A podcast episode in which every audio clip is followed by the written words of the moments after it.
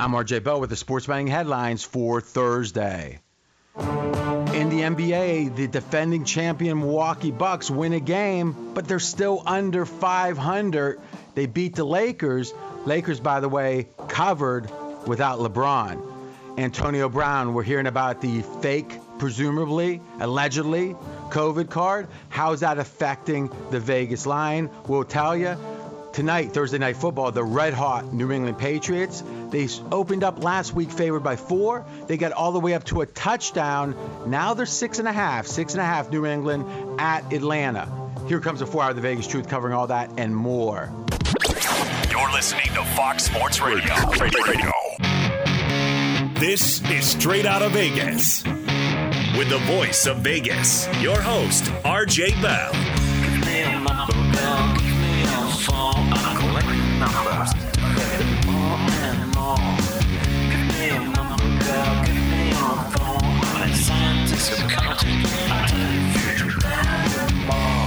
The pregame show America has always wanted. I doubt the future. I doubt the future. From the Vegas Strip, here's RJ Bell. You heard it. I'm RJ, live on a Thursday, live in Las Vegas, live on 225 FSR stations across this great, great nation. Thursday Night Football, and you got Bill Belichick with his full pockets, his bankroll's looking good by reports. We'll talk a little about that, but mostly the game. Almost a touchdown on the road against an Atlanta team that's fighting for a playoff spot. Could this be an overreaction? Perhaps. Sports bettors listen for the money. Sports fans listen to no more than their buddies. Now, he is the fan who beats the man, AJ Hoffman. Thanks, RJ. Great to be here on a Thursday. Of course, we've got Thursday Night Football. Good matchup with Atlanta and New England. Multiple starting quarterbacks around the league missing practice today again. And Antonio Brown faces vax fraud accusations. I that's my pun for the day, vax fraud. What's the Vegas lead, RJ? Yeah, you know, I always worry about my personal chef, you know, telling tales. You can't trust them. Yeah, it's so, I mean, the non-disclosures don't seem to hold up. I mean, but we're going to start, as we do when there's a big story around a Thursday game, we're going to start with specifically how good are the Patriots? Because this line speaks to a lot of love in the market for Belichick and Mac Jones. Patriots now 6.5 to 7-point favorites around the league. The 47 is the total for this one at Atlanta. Okay, so if you were in, and you don't have to give me all the teams ahead of them, but how many teams would you want a free ticket on? So let's say I was going to buy you a $1,000 futures ticket. And I said, pick any team in the AFC. Who would be? What would the order be? Let's assume that it wasn't about the payoff. Let's say I was going to give you $10,000 if you picked the winner of the AFC, right? Whoever makes the Super Bowl. Okay, Bills are going to go before them. Bills. Who else goes before them if you're getting the same payoff? Which is another way of saying, where do you rank the Patriots in the AFC, though I would make the following case. It wouldn't be exactly that question, because that question is how good are the teams now. I'm asking how good do you expect the teams to be come the end of January? What's your list look like? Bills, Ravens, Chiefs, Titans, Patriots. Holy cow. Say that one more time. Bills, all Ravens, right. Chiefs, Titans, Patriots. Okay. Wow. It seems like you put everyone ahead of them you could. Like, I mean, that's the question. Chargers? Is like make the case. I didn't even put the Chargers that I love so much ahead of them. How could you? I couldn't. That's what I'm saying. I mean, like, no rational sane person could. But like, you could have. Well, how could you? They beat them handedly, and they're hotter than that. I mean, like, how could you? I couldn't. But the question becomes, do I really believe that a rookie quarterback is going to go win a Super Bowl? And that's just something that doesn't happen. That's your question. That isn't my question. I answered your question, and you're astounded with my answer. Well, I'm trying to understand it. So the Browns, you couldn't really put over them. So, yeah, you put everyone over them. So the first question is, what kind of odds would you put on the Bills versus the Patriots to win the division? I think and the Mackenzie, Bills are pull up the current numbers on that. And I know the Bills have a half-game lead on them right now. I'd say it's probably minus 150, minus 200. Minus 200. Okay, so that assumes with a half-game lead, if it's minus 150, is they're even teams. That may be what the market assumes at this point. Okay, so I guess what I'm not – you're not real great at guessing the market. So what I would say is tell me what you think the number should be. I think minus 200 is probably fair. Maybe minus 250. Okay, so minus 200 to 250. Okay. Mackenzie, what do we got? Minus 475 for the Bills. Oof. Patriots plus 325. Okay, so I wouldn't start booking, right? Okay. But I guess my question is, you love the Bills. You said the Bills so fast your head spun when you said, but then you're thinking they're a little like. What is it? Are you afraid to be like in love with the? I'm confused with that minus 150. Like I couldn't. I'm not in love with anybody in the AFC. I'm not in love with anybody in the AFC. I think that all of these teams have just great flaws, and it's hard for me to marry myself to one of these teams because I don't know that any of them are really all that good. Okay, so then you got to love the Pats then, you know, plus 375 to win, just to win the division. Because I don't love the idea that a rookie – I don't love that a rookie quarterback is a guy that I'm putting my eggs in his basket, no matter how good he's looked. I'm RJ Bell. We are straight out of Vegas. Where do you put the Patriots in that order if you had that same free ticket? Huh. Well, one thing I can tell you right away is I rank them higher at the end of the year projected than I do right now.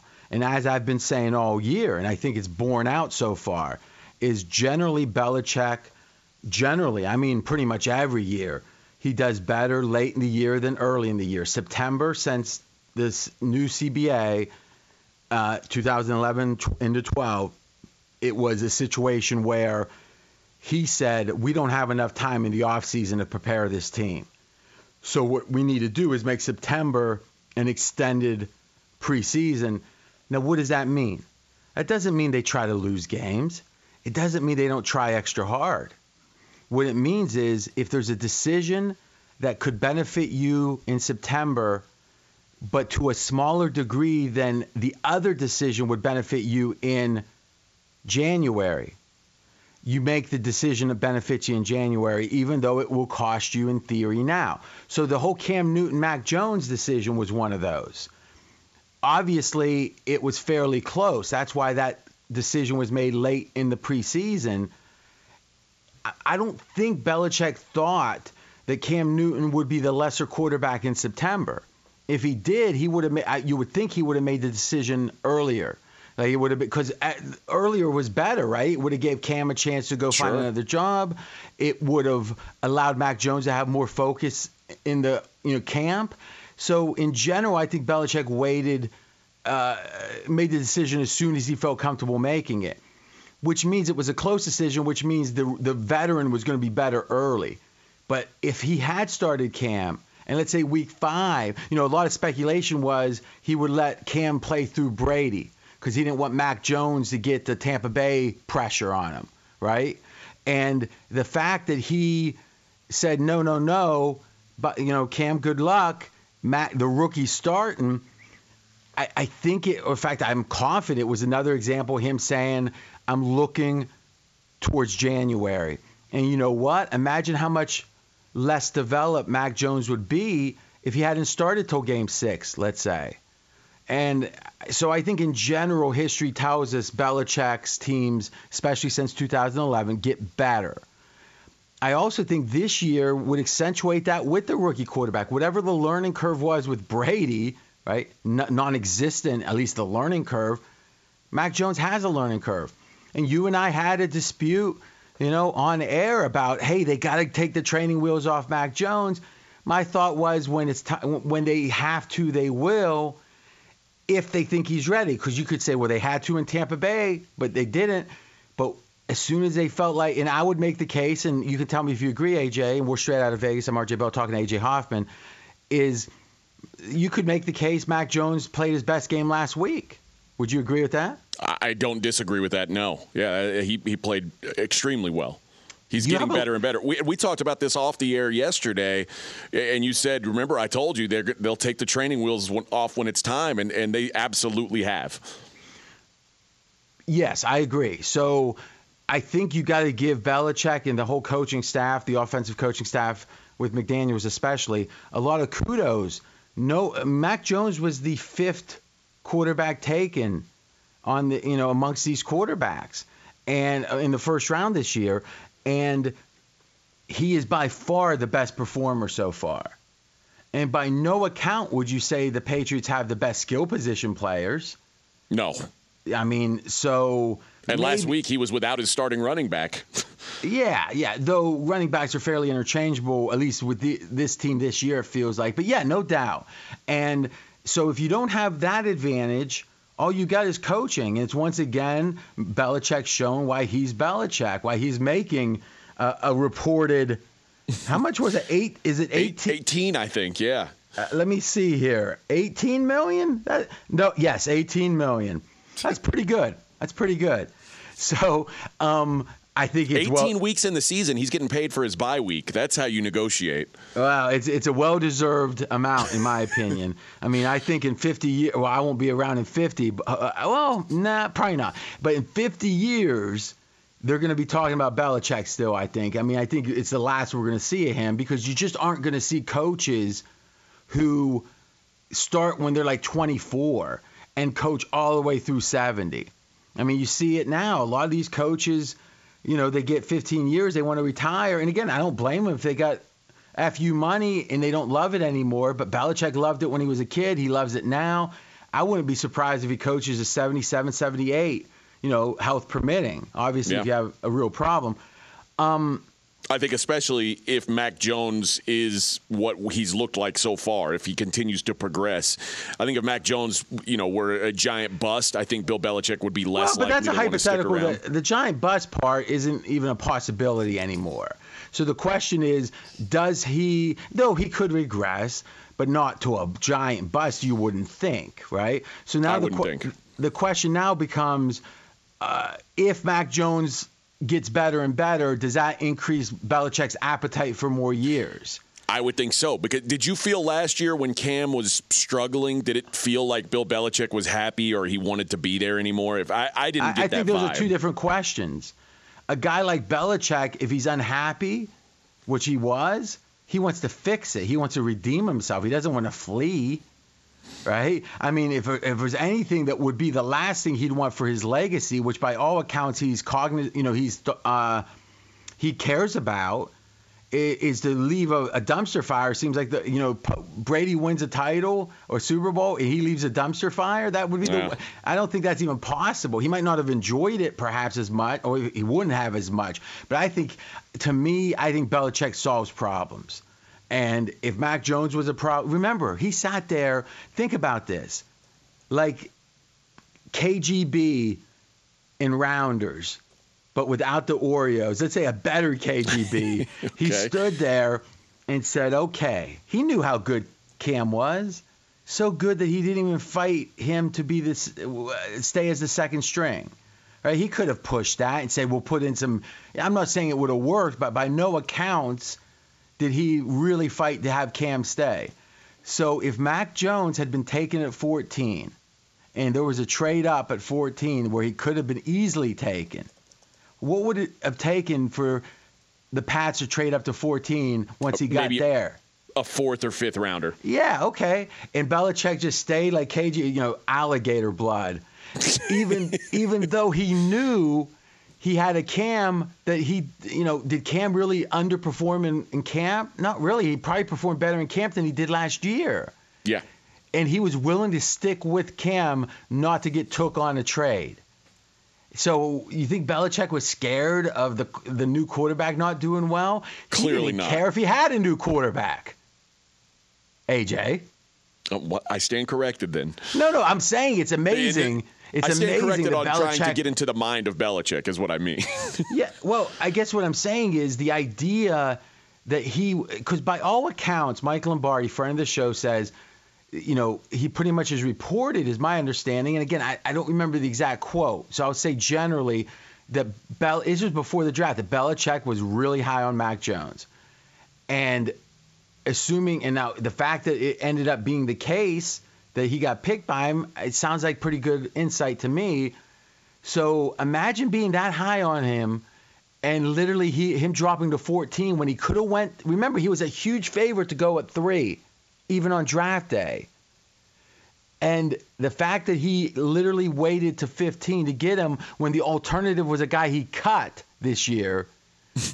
I mean, it shows you he lives by his principles. He doesn't let a single season dictate that. And in the era of, you know, 24-hour news cycles, and we're tired of it 3 days later, Belichick's thinking about decades. He's thinking about careers.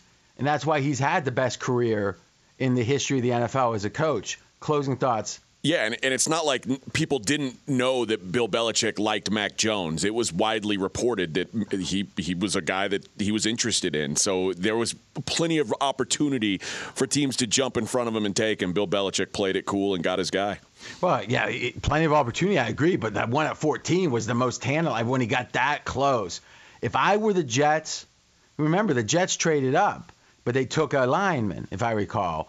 If I were the Jets, I would have traded up, taken Mac Jones, and have him and Wilson, and then maybe auction him off to another team. But don't trade him to Belichick.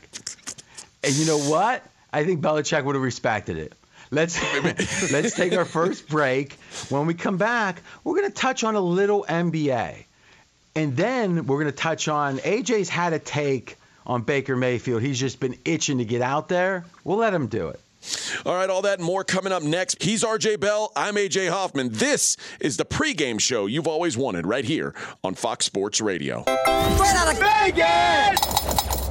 Be sure to catch live editions of Straight Out of Vegas weekdays at 6 p.m. Eastern, 3 p.m. Pacific on Fox Sports Radio and the iHeartRadio app. I disagree with intervention. Protocol. If you speak out against the words of the heavens. I'm RJ Bell. We're straight out of Vegas. And I'm AJ Hoffman. In just a minute, we're going to take a look at the NBA, something we don't always do on this show, but there's some interesting stuff going on there.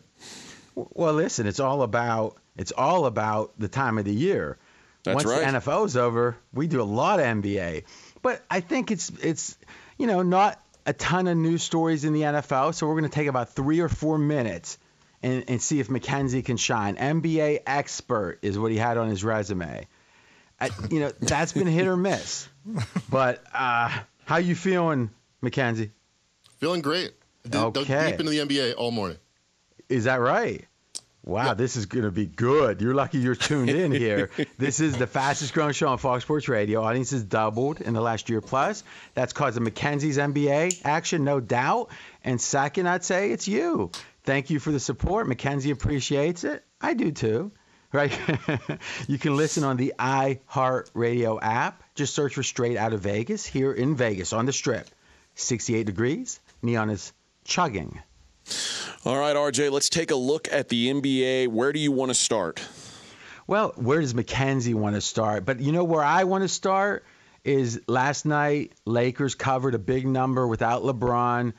Obviously, Westbrook was one of the big stories of the offseason. One, Mackenzie, grade on a scale of A, B, C, D, or F, no E, no pluses or minuses. How smart, how savvy, how much you approve of the Westbrook signing now that you've got, you know, what, about less than 15 games, but over 10 to assess it? I got to give it a D.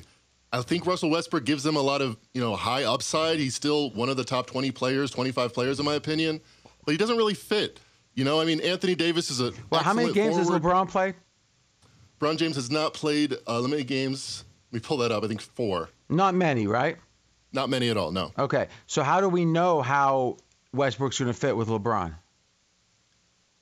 We don't. I mean, that's a very good question. He didn't play well in the first game, but he hasn't played well to start the season. The first game people ever play together, we should probably just lock it in. I mean, you know how well the Heat team that won multiple titles, how they did the first game or the first, 25?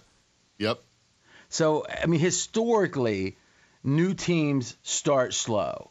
New teams as in key components, key players on the team. But the real core guys that are going to make a difference when they're new, it takes a while. Now, I'm not saying there's not exceptions, but for the most part, in LeBron, we've got the specific history with him, you know, with that dream team, the big three in Milwaukee. Not the dream team, but in Miami.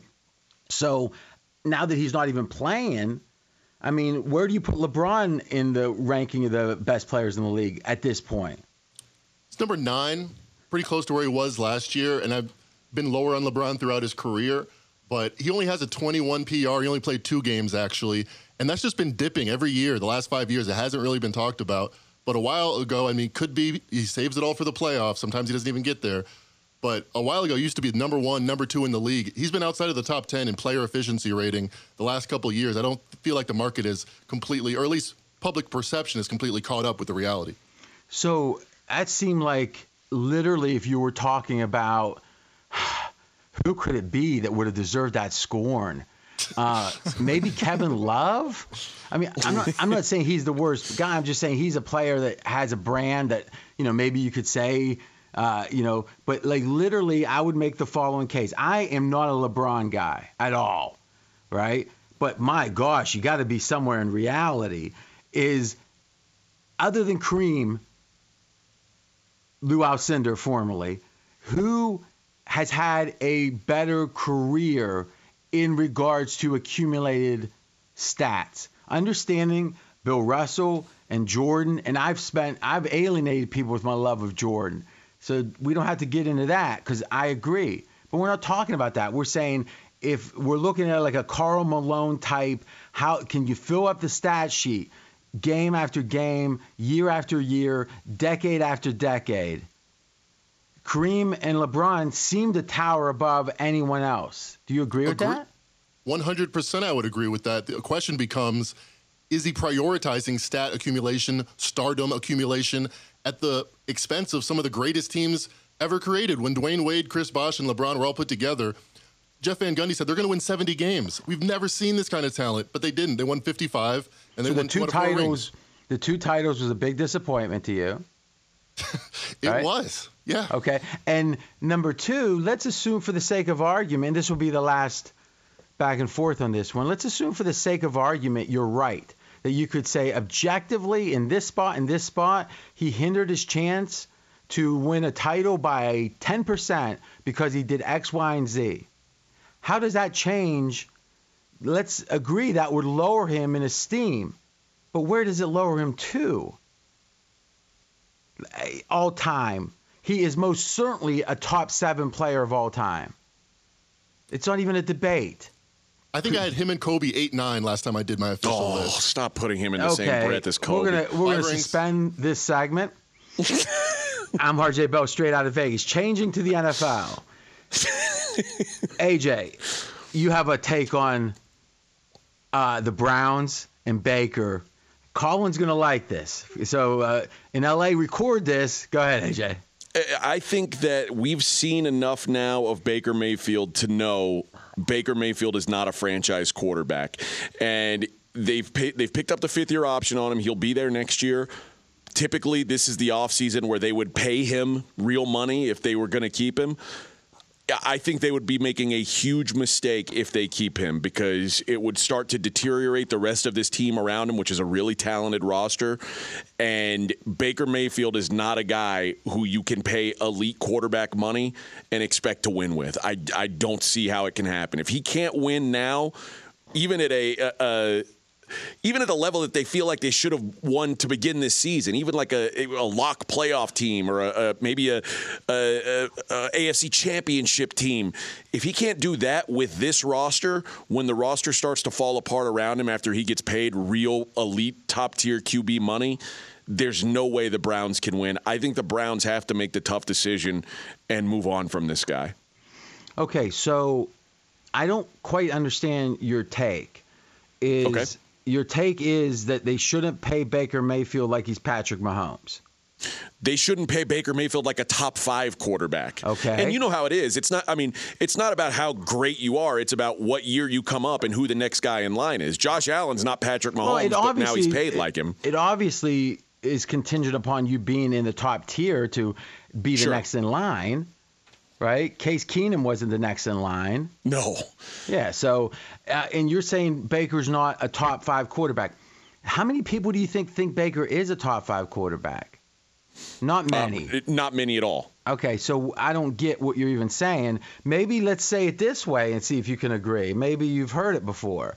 Is you don't think it's possible for Baker Mayfield to be on the Browns and it be good for the Browns. Because for the amount of money that Baker would take, that even at that number, even if it was significantly less than top five, let's say $25 million. That is way below top. I mean, top five now is 40 and above. Would you sign Baker for $25 million? No. Okay. And would you? So just gut instinct. Where's your number to sign Baker if you're the Browns? 15. I think $20 million, $25 million is probably about right, which makes him like a top 20 paid quarterback. You like you said, top five, and at the time. Jared Goff, when he got paid, was no one thought he was a top five quarterback. He got paid like one. Kirk Cousins, at the time, no one thought he was. Everyone thought, or almost everyone thought, Jared Goff was a top five quarterback. There was no uproar when they made that signing. None. I'm not saying you might have had a different opinion. I don't know, but it doesn't even matter so much. It was a consensus. Well, it does matter if you were right about it, but the consensus opinion was that this was a fine signing. In fact, the boy genius is the one that wanted it, right? So I think McVay deserves a lot of negatives for that in hindsight. But do you recall it being a big controversial thing at the time? I don't remember. I certainly don't remember a time when Jared Goff was considered a top five quarterback in the league. No, I don't. Okay, let me ask you a question. That's a very abstract way of stating any. Who said it had to be top five? Was his contract top? Do you? That's what I said. He was paid as a top five guy. Okay, at the time. Then you're saying there was a natural and logical backlash. Yes. Where was it? What I'm saying is when you even if you're not a top five guy at the time, if it's your turn, you will get paid like a top five quarterback, like Jared Goff did. Then that's like Carson Wentz did. Where was the backlash? Well, the backlash has been on the field. I don't understand what you're saying. I'm RJ Bell. We're straight out of Vegas. My question is, you're saying that Jared Goff was a huge mistake, but when it happened, it was not a majority opinion that it was a huge mistake. That's also because Jared Goff had been to a Super Bowl, so there was some hope. Okay, so people valued him accordingly. So, I suppose so. Okay, so I guess how is Goff an example here? Because Goff is a guy who got paid like a top quarterback when he wasn't. But everyone thought he was. Then not everyone did, because I didn't. Oh, okay. Maybe you did. Everyone that mattered. Oh, okay. Well, all right then. I mean, what I'm saying is the people writing the checks. The people writing the checks matter. Everybody who writes a check to their quarterbacks thinks that they're paying the right amount for the guy. Exactly. And the question is, how good is the front office to think, is this the kind of typical mistake they make, or is this, is this a signing? Because who knows more about Goff? I mean, at the time, it was hard to say. You know who's wrong about Goff? McVay. He doesn't know anything, right? So I'm not saying you're not afraid to go have an opinion against the majority or even against logic itself. So I respect you that you can have those opinions unless it's against logic. But in general, the consensus was, hey, this is a fine signing. And but remember, the consensus now is that Josh Allen's a fine signing. Do you agree with that fundamentally? No, because I felt like they paid him as if his performance last year was a certain level in the future. And if it was, the contract was correct. Is if there's any uncertainty, and I think this year starts to show some of it, though he's played okay, I think they could have discounted some. But maybe that's just me always looking to find – maybe what I'm saying, I think what I'm saying is logical, but if Josh Allen if he looked at him and said, no, I disagree, now what do you do? I mean, we saw it with Dak to some degree, right? Is Jerry Jones, who is one of the great businessmen in the NFL, by all accounts, has had more to do with the NFL success, I think it's fair to say, than any owner, certainly in the top couple. He tried to play chicken with Dak, and all Dak did, a fourth-round pick, was say, nah, no, no, no. And eventually Jerry said, yes.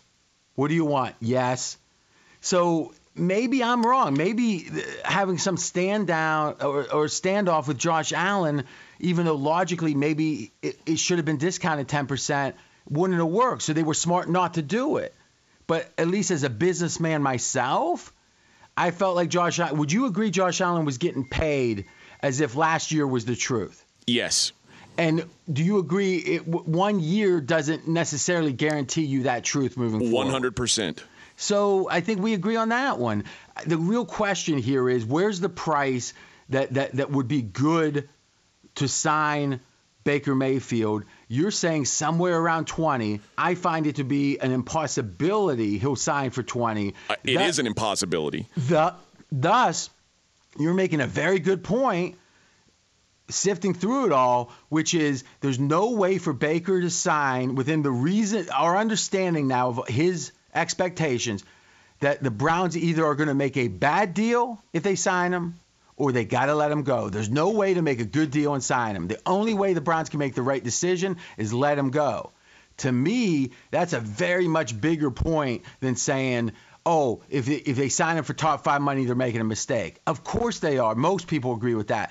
But you're going further, and I think it's a compelling case, that anything over 20, it's a mistake. He won't sign for that. Thus, he's got to go. Correct. All right. Let's see. If there's anything else about AJ's point that I want to clarify, I will. Be sure to catch live editions of Straight Outta Vegas weekdays at 6 p.m. Eastern, 3 p.m. Pacific. Fox Sports Radio, I'm AJ Hoffman. He's the voice of Vegas, RJ Bell. Mr. Dan Byer, you have a moment? Yes. You were in L.A. when the Jared Goff signing happened, right? Yes. Do you remember there being a majority uproar about it? No, not at that time. No, because they were rolling, you know, you thought that this was going to be their core for a while, him and Todd Gurley. Have a good night, Dan. Thanks, guys. All right. Let's do this. You've got a prop best bet, don't you, AJ? I do. And you've been rolling in that. I've been doing pretty well, yes, sir. What's the record? On Thursday night football, it's been 7-3, but I'm 2-0 on Monday night football since I've started up that. So I think that's 9-3. That is 9-3 overall. That's over 70%. The calculator's too far away, but I think you're right. Okay, when we come back, we're going to get AJ's best bet, plus a little bit of insight from me on the game. I actually think that maybe there's a way to fade Belichick, which I rarely do, but maybe tonight. That's coming up next. He's RJ Bell. I'm AJ Hoffman. This is the pregame show you've always wanted right here on Fox Sports Radio. Straight out of Vegas! Fox Sports Radio has the best sports talk lineup in the nation. Catch all of our shows at foxsportsradio.com. And within the iHeartRadio app, search FSR to listen live.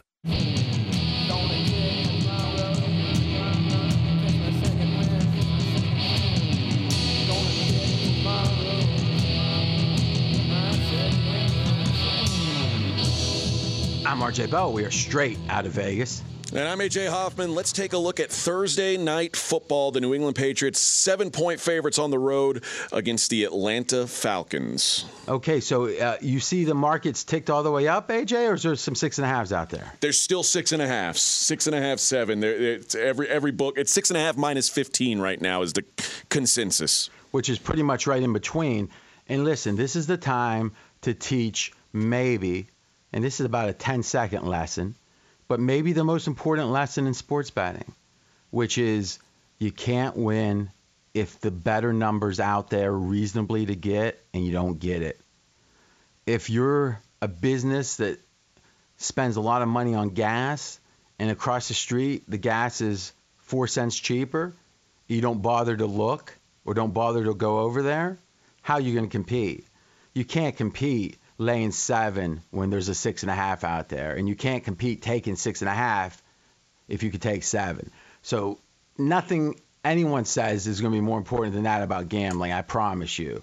So focus, you know, and again, the catch-22 is you can't have 22 books, right? That's what pros maybe have, but it's a full-time job to keep them, maintain them, camouflage, etc. The threshold to me is three. If you're serious about winning, three is your minimum. And most of the time, if you have three, you're going to get one, the better number. It's unlikely that all three books are going to be seven or all three books are going to be 6.5. It could be, and obviously more helps, but if you got three. Now, if you're not serious about it, two is a lot better than one, because with one, you're going to get on the wrong side half the time, right? So that's a very powerful, important point that we stress, but we don't overdo it. But when it's 6.5 and seven, this is the time to talk about it. Okay, I think this is a game that if you think about it, we've pioneered right here on Straight Out of Vegas the concept of it's not just Thursday night road games. And Mackenzie has the data here, and he does the grinding work on it. But when it's a situation where it's not significant travel, which is defined as 850 miles, how do these Thursday night teams on the road, who everyone says, hey, the road team – it's 45%. You can't bet them. It's actually a breakdown based on mileage. Mackenzie. Yes, with less than 850 miles, road teams on Thursday Night Football, 50.3%, 65, 64 ATS. So actually better than random by a smidge. Yes. And if there is greater than 850 miles of travel, the road team? 41%, 33 winners, 47 losers. And the travel with the Patriots here is over 8,500. Yes, or I'm sorry, 850. Okay. Correct. So what we're saying here is that this is a really tough spot for the Pats because of that. Short week, obviously. Now, why does the travel matter more? Because we only have 3 days to prepare. The half a day it takes to travel is 1/6 of the time, right? If you have the full time to prepare, it's going to be half that much relative time. That's big. You've got a concept here, AJ, that you actually think that this could be a flat, forgetting travel, forgetting Thursday, flat spot for the Pats. Yeah, and this is a game where the Pats come off their biggest domination of the entire season, 38-point win over the Browns. The Falcons coming off their worst loss of the season, a 40-point loss. We've talked a lot about teams at some point have to take a breath, and winning at the Chargers, winning at the Panthers, beating the Browns, who were, you know, at the time considered to be basically their equal. Yep. So now they've won 4 straight games. It seems like if there was a time to take a breath, it would be this game with the Titans and the Bills coming up next. This seems like a game where you could see maybe a little bit of a letdown spot for the Patriots. I think you're right mechanically. I'm just not sure with Belichick and a rookie QB. But I would say I do lean Atlanta here, especially at +7. Now, quickly, AJ, you've got a theory about, and I think this is one a lot of people agree with, how does Belichick attack a defense or the offense like Atlanta's? Well, because Calvin Ridley's not there, they've got an easy decision. What Belichick does better than everybody, you say it, makes you play left-handed, takes away your best weapon. Their best weapon by far now, their best offensive weapon is Kyle Pitts. Kyle Pitts, I would expect to have a lot of extra attention tonight, so they're going to have to get contributions from other guys besides him with no Ridley out there. And that's a segue into your prop best bet, 7-2 on Thursday night. That's right. And I'm going to go with Omadale Zacchaeus over 2.5 receptions.